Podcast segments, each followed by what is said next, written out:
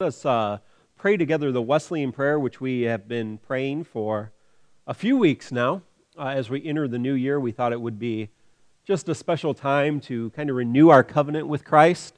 Uh, or if this is something as we're growing, uh, or if we're just kind of looking into what a relationship with Christ is, it's a good prayer to kind of have under your belt. Uh, so just take a second to read it, and then we will pray this prayer together.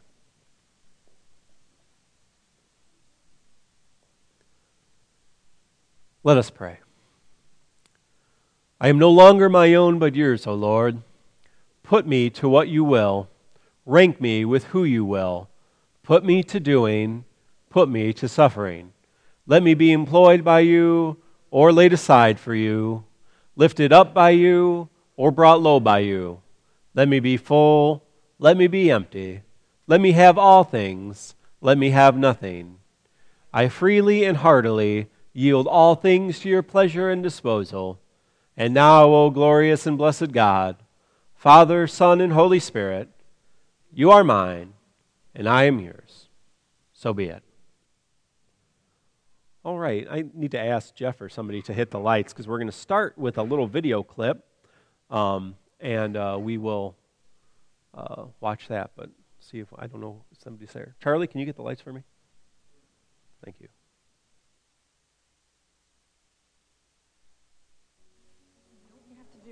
To go to the Past Lives Pavilion. Everybody talks about it. I don't know. Don't you want to see who you were? I hear some people don't like Oh, it. Oh, you'll love it. Plus, they have the greatest hot dogs there. What? Seriously, the best hot dogs. And Judgment City is supposed to be over by the Hall of Records. You really love this eating thing, don't you? To be able to eat as much as you want, never gain an ounce, and feel great, please.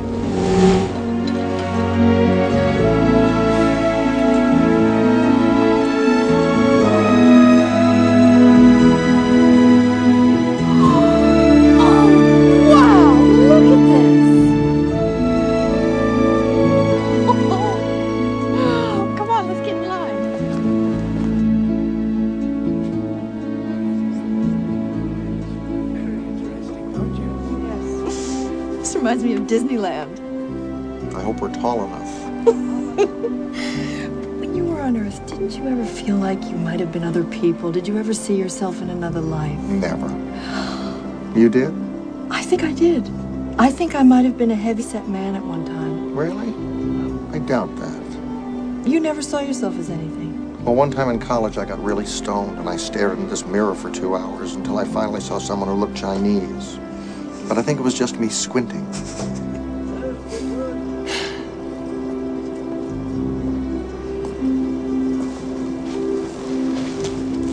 Please take the first available booth on the left.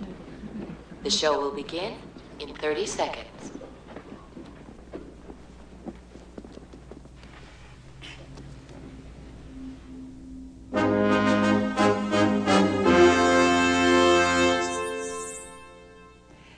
Welcome to the Past Lives Pavilion.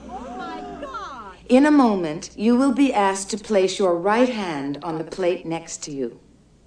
An image of yourself in a former life will soon appear. When you have seen enough, simply remove your hand from the plate. Since we want to be fair and accommodate everyone, you will be limited to five past lives only. Thank you. Place your hand on the plate now.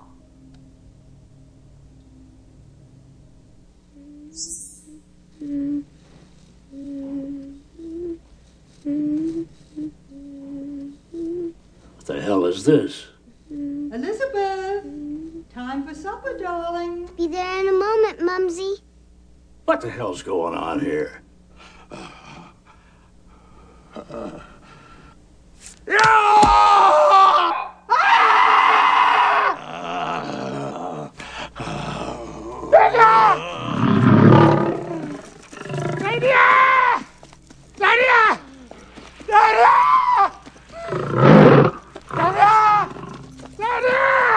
Come on, men, to the castle!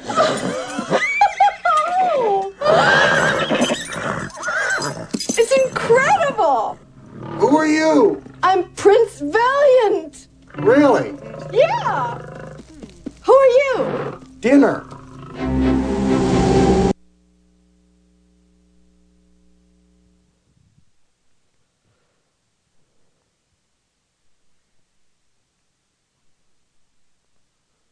That clip is, oh, there we go. That clip is from uh, an older movie called Defending Your Life with Meryl Streep and Albert Brooks, and they're actually uh, in the process of uh, either going on to heaven or being reincarnated. Now, I don't believe in reincarnation, but I thought it was a good example of how we look at ourselves and our past lives. Now, we may not be reincarnated, but we all have a past, and we all have lives that we have lived. Now, in that story that we saw, or that clip that we saw, Albert Brooks' character, who in the movie is just kind of a loser, he hasn't done anything exciting, hasn't really lived life, hasn't done anything uh, noble or uh, just worth mentioning. Uh, he saw himself as someone running away from a lion almost to be eaten.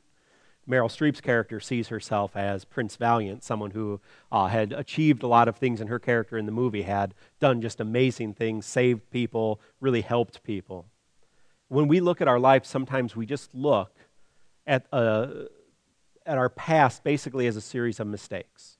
And we look at the pain that we've experienced and the situations that we've lived through, and we let that define us. And we let ourselves uh, be defined by that in a way so that when we get to know someone else and when someone else gets to know us, uh, when we fall in love, when we uh, get married, that's who we share with our spouse. That's the person they get to know. They get to know the person who is basically a series of mistakes, a series of failures, a series of, uh, well, a, a, series of uh, past lives. I think God has something much more uh, incredible in store for us. And that's what we're going to talk a little bit about tonight. How do we truly know ourselves? How do we truly know God? And how do we truly know our spouse? To know is kind of the theme of tonight. And to know is a biblical euphemism for sex. Uh, it's probably the oldest euphemism for sex. Now, there's hundreds and thousands of them now, but it's probably the oldest. In the book of Genesis, Adam knew his wife Eve, and that was a, biblical way of telling us that they had sex, and eventually they conceived their first two children, Cain and Abel. Well, it's a very important euphemism. It wasn't just used as a uh, you know, way to skirt around the issue. I believe it was used as a way to help us understand what sex is really about. It's really a window into the nature and into the personhood of our partner and ourselves, and I believe ultimately to God. Today, I want to kind of frame the work that we're going to do looking at how we know ourselves, how we know God, how we know each other through the book of Hosea. Now, if you can learn about sex anyway, of course, it's through an Old Testament minor prophet. I was trying, that, would, that would have been really funny in seminary, I guess, but not, not too much here. So, if we look in the Old Testament and we look at the book of Hosea, we're going to learn a whole bunch of things, I believe, about what God intends for us to know when it comes to sex, when it comes to relationships, when it comes to our personhood. Uh, to get there, first, though, we need to have a little bit of history, obviously, uh, to lead us up to that point. Last week, we read from Song of Songs, or Song of Solomon. Solomon was a king in Israel that lived between about 970 and 930. If you were watching before service, it actually, uh, it actually said how long had Solomon ruled 40 years, from 970 BC to 930 BC. Solomon was an exceptionally wise king he actually prayed for God to give him wisdom, and God granted him wisdom. And he was, for the most part, a wise ruler. He was uh, gifted and he was actually able to build the temple, something his father wanted to do. His father, King David, uh, David that slew Goliath, David who united the kingdom of Israel, his father wanted to build this monument, this just uh, incredible place to honor God, God's temple, God's house. But David, of course, in his sin, was not allowed to do that, but Solomon was. So Solomon built this beautiful temple, and I, I think there's a picture of at least a model of it up here, Andrew, if you can go. Thank you, sir. Uh, that's just the inner temple. Uh, if you look at some greater models, there would be exterior walls too. It was actually one of the largest structures uh, in the time that it was built. Uh, and probably even today, it would have been one of the uh, larger structures, but of course, uh, it's been destroyed. That temple was a place where Israel, where God's children could come to know God. In the very tall part and in the inner uh, part of that uh, room, was where the Ark of the Covenant was kept. And so it was literally the place where God was. And so if you wanted to experience God, if you wanted to get to know God, you had to go to the temple. And hundreds and thousands of people, Jews and Gentiles, came to Jerusalem to see this wonderful, wonderful place. Now, last week we talked a little bit about King Solomon, and King Solomon had a problem, uh, the major one of which was he loved a little too much. He had 700 wives and 300 concubines. Now, that wasn't necessarily a problem in itself. The big problem that God had, at least that we know, was that Solomon started worshiping some of the gods of his wives. And he started forgetting that God was his God. And so his sons, who were children of those various wives, started believing the things their mothers had taught them about Baal and other types of gods that lived in that Canaanite area. And so his sons, who ruled Israel for a couple hundred years after his life, weren't very good kings. And they actually drove the kingdom of Israel basically into ruin. And so God sends prophets, people that God talks to, to share with the people of Israel what God is thinking, share ways that God could, or the people could actually come to know God. And so around 700 BC, God sends Hosea, a prophet, into the northern kingdom of Israel because uh, a few hundred years after King Solomon died, the kingdom was split north and south. So God sends Hosea, but he sends him in a very strange way. And you're probably wondering, what on earth does this have to do with sex or relationships? You'll hopefully get a sense of it here early. Let's look at Hosea 1, uh, verses 2 through 9. And we'll come back and look at a little bit later in Hosea. If you have your Bibles with you, it's in the Old Testament, just a little bit after Psalms. When the Lord first began speaking to Israel through Hosea, he said to him, Go and marry a prostitute. We should probably stop right there. now, you may be familiar with prophets, or maybe that's a new term to you. But in the Old Testament, there were a lot of prophets. There were major prophets Isaiah, Jeremiah. These were men that just, uh, just stood up as the mouthpiece of God. God would speak to them and share with them marvelous visions. We know of prophets like Jonah. Jonah was told, Go and share my message. And Jonah didn't listen. And now we have minor prophets that, uh, the prophets of 12 that we have in the end of the Old Testament. And their prophecies are just great and powerful. But here Hosea is told to go marry a prostitute. That is the great words that he has been given from God. So let's keep reading. Go and marry a prostitute so that some of her children will be conceived in prostitution. We'll talk a little bit about what exactly that means. This will illustrate how Israel has acted like a prostitute by turning against the Lord and worshiping other gods. So Hosea married Gomer, the daughter of Diblaim, and she became pregnant and gave Hosea a son. The Lord said, Name the child Jezreel, for I am about to punish King Judah's, uh, King Jehu's, excuse me, dynasty to avenge the murders he committed at Jezreel. In fact, I will bring an end to Israel's independence. I will break its military power in the Jezreel Valley. Soon Gomer became pregnant again and gave birth to a daughter. The Lord said to Hosea, Name your daughter not loved, for I will no longer show the people of Israel or forgive them. But I will show love to the people of Judah. I will free them from their enemies not with weapons or armies or horses or charioteers, but with the power as the Lord their God. After Gomer had we, uh, weaned her second child, she began, uh, she became pregnant again and gave birth to a second son. And the Lord said, Name him not my people, for Israel is not my people, and I am not their God. I want to talk a little bit about what's actually happening here. Now, we'll talk about maybe the prophecy a little bit later, but there's something very powerful happening in Hosea's life. God tells him, Go marry this prostitute. And God tells him this she will cheat on you, and she will have children off of those affairs, and you will raise those children. So that's what Hosea does. He goes and marries Gomer. And after a while, she cheats on him, and she gets pregnant, and she has a child that's not Hosea's.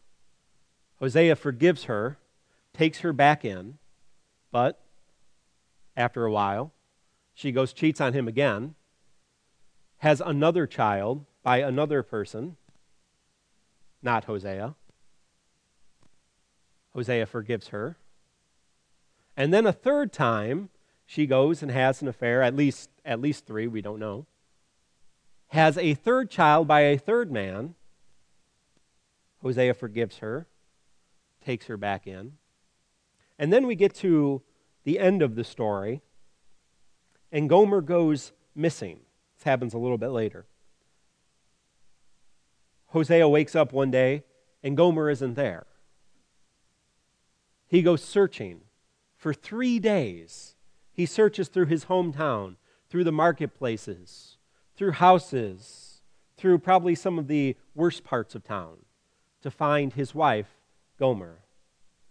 And eventually he finds her down by the docks, down by the slave ships, and he finds her in chains. We don't know how she got there, but she had somehow managed to get herself sold into slavery. That's what's going on in this story. It's sometimes hard to hear between the uh, prose and the uh, kind of poetic nature of the book, but that's actually, if you kind of dissect it with a microscope, that's actually what's happening to Hosea and Gomer. He's asked to marry this prostitute. She cheats on him three times, and then she goes missing and is eventually found back into slavery, back into the life she gave up. I want to talk about these two characters because I believe they hold some very powerful insights into who we are and who we are in our relationship. Some of us probably feel like Hosea. Some of us have probably been hurt time and time again. And we've tried to forgive, and it gets harder and harder and harder to do that. Some of us may feel like Gomer, and probably more of us feel like Gomer, maybe not because we've cheated on our spouses three times and had three children, out of those affairs, but because we all realize that when we try to outrun our past, sometimes it catches up to us. Sometimes the mistakes we made just are too hard to outrun and too powerful to get away from. And that's what's happening to Gomer. She's trying to outrun her past. She's trying to forget that, yes, she was a prostitute, but now she's a housewife and she gets into this vicious, vicious cycle. And it's a cycle of shame that uh, we know in our, in our modern science is something that really sets in from a young age. Shame, the uh, sense of self that tells us that we're not good, that uh, we're not good enough, that we're failures. That emotion, that, that inner feeling of shame, is recognized as soon as we're about two years old. So our minds, our hearts, however you want to think of that, uh, psychology has taught us that a two year old child can recognize and acknowledge shame. And most of us have stories, and some of us even very painful stories, growing up in uh, a home or growing up in an area where we were constantly shamed, constantly put down, told we weren't good enough. Maybe it doesn't happen in your home, but Maybe it happened at school. Maybe you were, uh, you know, not good enough to make a team or not good enough to be in a certain circle or, you know, you, you were constantly made fun of because of, you know, you wear glasses or braces. We talked a little bit about that at a party last night, having to wear braces. And all of that creates in ourself that sense of shame. And unfortunately, that creates some very negative processes for how we deal with pain. And that's what Gomer is experiencing. Uh, if you look up there, I think I have a little chart that says pain plus pleasure equals bondage. Let me explain that because it's very important, and this is a cycle that most of us enter into. We all experience pain. Unfortunately, a lot of people, when they experience pain, look to escape that pain by seeking pleasure. And we're talking about sex today, of course, and so that is a very uh, powerful way to escape pain by getting into a relationship, however that looks. And that's exactly what's happening to Gomer. Gomer had a horrible amount of pain. I mean, you can just imagine, we don't know too much about her, but we know a lot about that area, the ancient Near East, 3,000 years ago. And we know that Gomer was probably sold into slavery 13, 12, maybe even 11 or 10. And so she was sold as a prostitute, not because of something she did, but basically because of the time she lived in. Maybe her parents couldn't afford to feed her, or maybe they just needed money to pay for something else. It was not uncommon for parents to sell their children. Unfortunately, this is not something that's gone away. Human trafficking is still a very powerful issue. I was just listening on the radio, and they said they're trying to get a whole bunch of marshals and uh, other uh, you know, federal agents around the Super Bowl because they're afraid that human trafficking is going to occur, that people are going to bring young women from other countries and sell them as prostitutes during those Super Bowl celebrations. So that's still happening. And you can imagine if that's your whole life, that's part of your identity. And that pain is a real and powerful pain.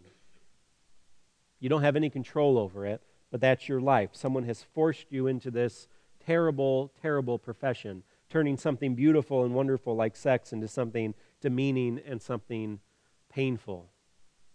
And so that's what Gomer's going through. And she gets this opportunity to live a good life as Hosea's wife. But unfortunately, she doesn't know how to live that life. She doesn't know enough about herself or about Hosea or even about God to really know how to be a good wife.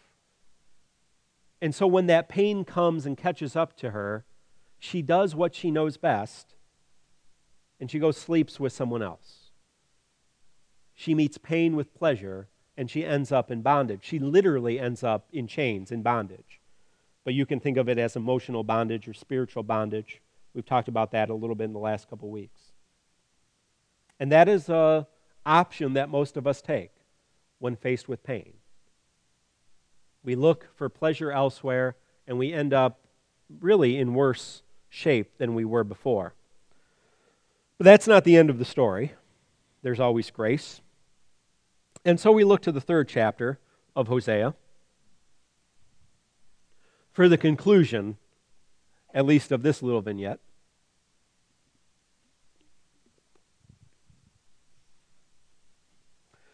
Then the Lord said to me, Go and love your wife again, even though she commits adultery with another lover.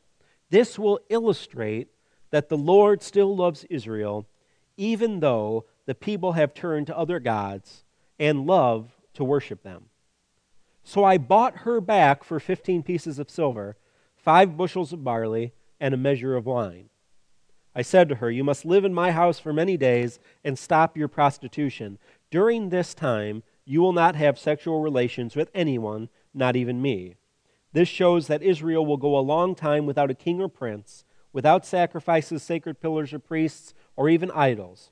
But afterwards, the people will return and devote themselves to the Lord their God and David's descendant, their king. In the last days, they will tremble in awe of the Lord and his goodness. For Hosea and Gomer, the conclusion of the story is a beautiful and wonderful thing.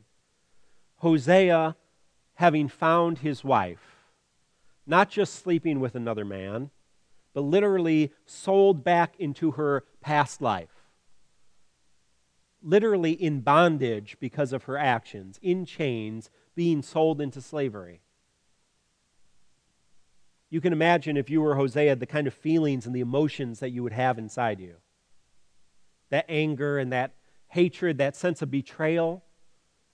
And I'm sure at least once he thought to himself, this is her doing. She got there herself. So I'm just going to leave her. But he doesn't. Hosea pays the price for Gomer and gives her another chance, gives her a chance at the life that he knows that she needs to live. he continues to love her, continues to support her, even though she didn't care herself or care much for herself. Now, God asked Hosea to do this to illustrate to the people of Israel that even though they had cheated on him with false gods and idols and worshiping other countries' deities, that God would eventually buy them back. This is how it literally happened in Israel. The northern kingdom, the kingdom Hosea and Gomer lived in, was invaded by Assyria just a few decades after this book was written. Then later, the southern kingdom, where uh, the rest of the Israelite people were, would be invaded by Babylon. And many of the leaders and priests and scribes would be taken to Babylon and be in exile. So not only were they oppressed and conquered by another nation, they were literally taken away from their home and forced to live as exiles in Babylon. But God saved Israel. God sent a king that would usher them back into their home, the land that God had promised them. And they rebuilt that temple that the Babylonians destroyed. So that the time that Jesus was born, that temple was there. And that's the rest of the story for us as Christians. God didn't just save the children of Israel and send them back into the land, and that was the end of the story. A couple hundred years passed, and God sent his son through the people of Israel. And his son Jesus grew up and taught us what it meant to know God. God helped us experience God through Jesus Christ. Jesus was God, is God, but really was that window to the divine. All throughout the New Testament, we see that we can understand who God is through Jesus.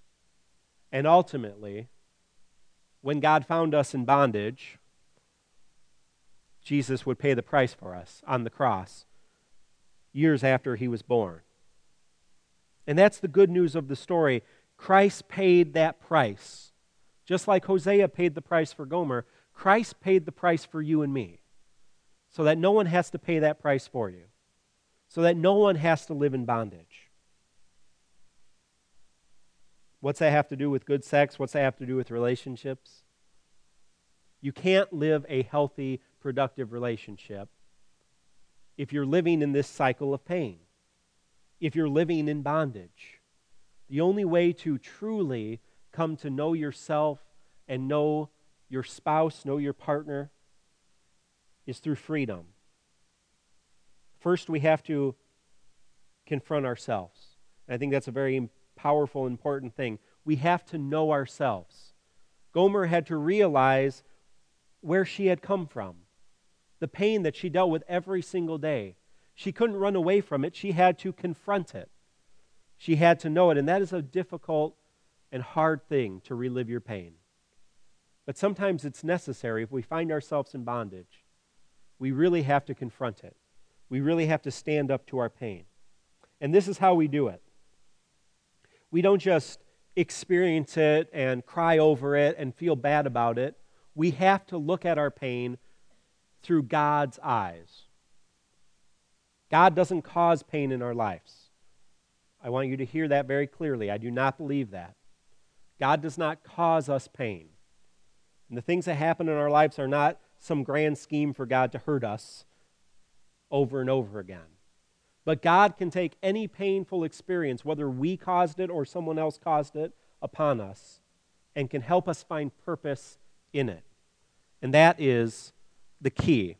I think you'll see a little graph up there, just like the previous one. Pain plus purpose equals freedom. And that is what Hosea offered Gomer in the end. He offered her freedom. He gave her life a purpose, something she couldn't find before. Now, years ago, I found myself in a very similar situation. The girl I was dating cheated on me, cheated on me with a friend, which was even more painful. I know some of you have experienced that, and some of you have experienced that in your marriages. And there's probably nothing more painful than being betrayed and hurt by your partner. But in that moment, when I was confronted with that, when she admitted to me that she had cheated on me, I searched deep within myself and I tried to pull out what I wanted to feel. Probably what Hosea wanted to feel when he saw Gomer in chains that anger, that frustration, that sense of betrayal. But God was working in me, thankfully, and God is working within all of us. And all I found when I truly dug within myself was God. And it was in that moment that I truly accepted Christ. It's a strange conversion story, but you're stuck with the ones you get. And it was in that moment when I truly came to understand the nature of God. Because as I was able to forgive someone else, and I was able to forgive her and that friend, and I'm still close to both of them today. Obviously, we're not in a relationship the same way we were, but we are still friends. But in that moment, I was able to understand that God loved me, that God paid the price for all the mistakes that I had made, for all the pain that I had met with pleasure instead of purpose. And it was on that day that I knew that God has, was calling me into ministry. And so I took that pain and I found purpose for it. In that moment, that very painful moment, I was able to understand that God loved me, that Christ died for me, and that God was calling me into ministry. And that has brought me a great sense of freedom. And so I want to encourage all of you, no matter where you are, no matter how much you've been hurt, no matter how much pain is in your life, that God doesn't see you as a series of mistakes. God doesn't see you as a cycle of failure. God sees you for who you are. He accepts all of that. And God is ready to forgive you and take you back. And God's actually already paid the price. God isn't waiting to pay the price. God has already paid the price through Jesus Christ, through the cross, through the life, death, and resurrection. I believe that this all ties back into our series because if we cannot accept that God loves us, that our partner loves us, even for who we are, we are never going to have a meaningful relationship. We're never going to have that deep sense of knowing each other, that deep sense of intimacy, which we've been talking about. The key to all of this is truly understanding not only your partner, but really yourself. And knowing God has been part of your life for all of it. I believe that good sex, truly good sex, comes from being able to confront your past, find purpose for it, and experiencing the freedom that that brings with your partner. God wants us all to know how much we are loved and how great a plan He has for each and every one of us. Well, you'll see in your uh, what are we? What did we call this? A pamphlet today. We're still still looking for names. There are some things you can do with uh, your partner, with your spouse, at home some ways that you can maybe confront this. I encourage you to read this book of Hosea. Uh, just a wonderful, wonderful story of redemption. And if Gomer can find redemption, if the people of Israel can find redemption after all the wrong things they've done, certainly we can find redemption, and we already have through Jesus Christ. So I encourage you to do that. And I know not only myself, but everyone else, I think, is probably looking forward to not talking about sex for a few weeks. but I hope you've enjoyed this, and, and, I hope it has brought you closer together. Well, thank you. Amen. As we transition now, um, the band's going to come forward, I think. I'm not sure. I'm going to talk about a song they're going to sing, so uh, it would be great if they did. A couple things as they're coming forward in your pamphlet, uh, you'll see a little green and white card. You can actually uh, tear that right off. Take some time, fill this out. Uh, if you are a guest, uh, please fill one of these out. Uh, this gives us your information so we have a way to contact you. On the back, you'll see uh, another opportunity for prayer requests. feel free to do that. We will pray for them. any comments or any ways that you'd like to serve, there's a lot of opportunities for service here. Uh, so great, great opportunities, and feel free to talk to us about that. Uh, wonderful ways that you can serve and get involved in our community. So please uh, fill one of these out. You can put it in the offering baskets. They'll be coming around here in just a second. Or uh, put it in the uh, information desk in the front.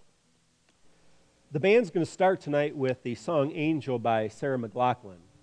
And I won't go into all the lyrics. I encourage you just to kind of listen to them and take them in.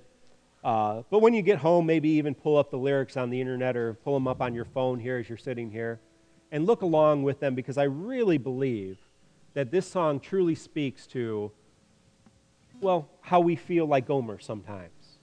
How we've let the pains of our past just define us, how we've let the pains of the past control us, and how we've been controlled by them. But there is hope and there is salvation, and I think the song speaks a little bit about that. So, as we listen to this song, the offering plates are going to come around. I encourage you just to uh, give out of the uh, fullness that you've received, uh, and we thank you for all of your gifts. They're very meaningful to us. And so, I encourage you as we transition, just prepare yourselves for a time of praising and honoring God and listen to this song uh, as Gomer might.